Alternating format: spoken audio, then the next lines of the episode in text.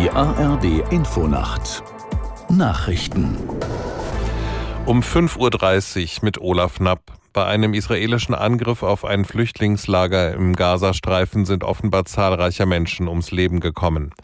Nach Angaben des von der militant-islamistischen Hamas kontrollierten Gesundheitsministeriums gab es mindestens 50 Tote, darunter Frauen und Kinder. Aus der Nachrichtenredaktion Christiane Rüther. Die israelische Armee bestätigte den Angriff und spricht von einem breit angelegten Schlag gegen Terroristen und Terrorinfrastruktur.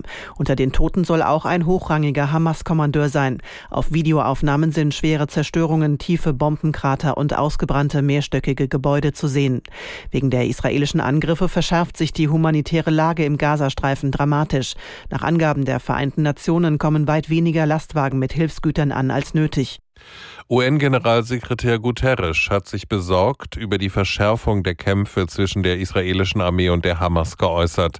Guterres sagte, oberste Priorität müsse der Schutz von Zivilisten haben. Die Menschenrechte seien eindeutig und könnten nicht ignoriert werden. Der UN-Hochkommissar für Flüchtlinge Grandi forderte eine Feuerpause zur Versorgung der Zivilisten.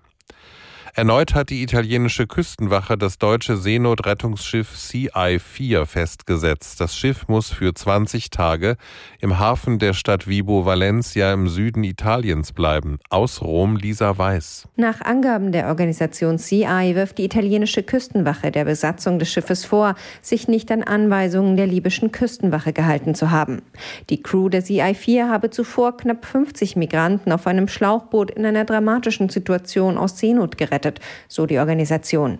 Die libysche Küstenwache habe die Migranten auf dem Schlauchboot bedrängt und in Gefahr gebracht, sodass Panik ausgebrochen sei. Dabei seien vier Menschen gestorben, heißt es in einer Mitteilung von CI.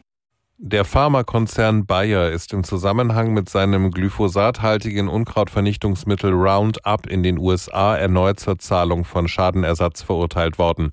Ein geschworenen Gericht sprach einem an Krebs erkrankten Kläger umgerechnet etwa 314 Millionen Euro zu. Es ist bereits der dritte Roundup-Prozess, den Bayer in diesem Monat verloren hat. Zuvor hatte der Konzern neun ähnliche Prozesse in Folge gewonnen.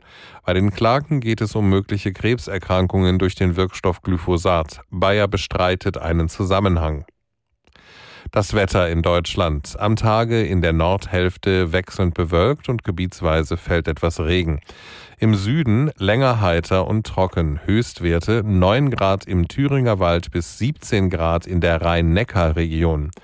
Die weiteren Aussichten am Donnerstag stürmisch mit Schauern bei 7 bis 16 Grad und am Freitag Regen, in der Mitte teils heiter bei 5 bis 12 Grad. Das waren die Nachrichten.